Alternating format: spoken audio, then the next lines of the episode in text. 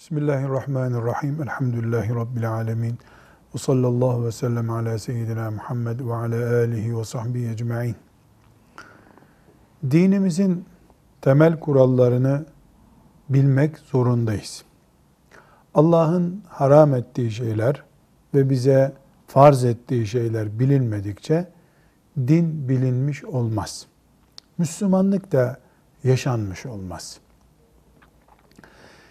Çocuğu olan veya olmayan bir insanın başkasının doğurduğu bir çocuğu evlatlık olarak alması dinimizde yasaktır.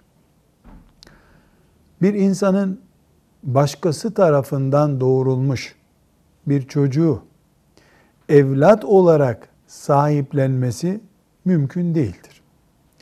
Evet, bir Müslüman kendisi doğursun veya başka bir insan tarafından doğurulmuş olsun, akrabası olsun veya olmasın, bir insana, bir çocuğa özellikle iyilik yapması durumunda çok güzel bir hayır, sevap işlemiş olur. Bunda tartışılacak, endişe edilecek bir durum yoktur. Ama bir çocuk hiçbir şekilde evlat edinilemez eğer doğum ve emzirme söz konusu değilse. Bir çocuk birisinin evladı muamelesi görmesi için o çocuğun onun tarafından doğurulması gerekir veya ortada bir süt emzirme söz konusu olması gerekir.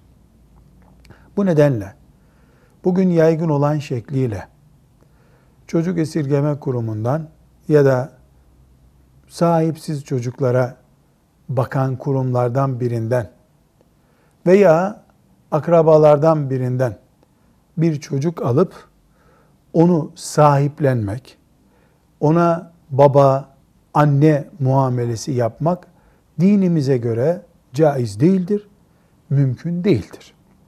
Nasıl olabilir? 24 ayı dolmamış, yani henüz 2 yaşını bitirmemiş olan bir çocuk alınır. Kadın onu emzirir ve süt annesi olur. Dolayısıyla o süt emziren annenin kocası da o çocuğun süt babası olur. O çocuk onların evladı olur. Bunda bir sıkıntı yok. Bunun dışında hiç kimse başkasının doğurduğu çocuğu nüfusuna geçirmekle evlat edinmiş olmaz. Nüfusa geçirmiş olsa bile o çocuğa mal bırakması, işte bir babanın, bir annenin evladına yaptığı muameleyi yapması mümkün değildir. Eğer kız çocuğu ise bu çocuk, bali olduktan sonra baba denen kişiye yabancıdır. Erkekse bali olduktan yani buluğa erdikten sonra anne denen kişiye yabancıdır. Her halükarda iyilik yapmak başka şey, evlat edinmek başka şey, evlat edinmek dinimizde yoktur. Kur'an'ın açık hükmü budur. Şeriatımızın kuralı budur. Velhamdülillahi Rabbil Alemin.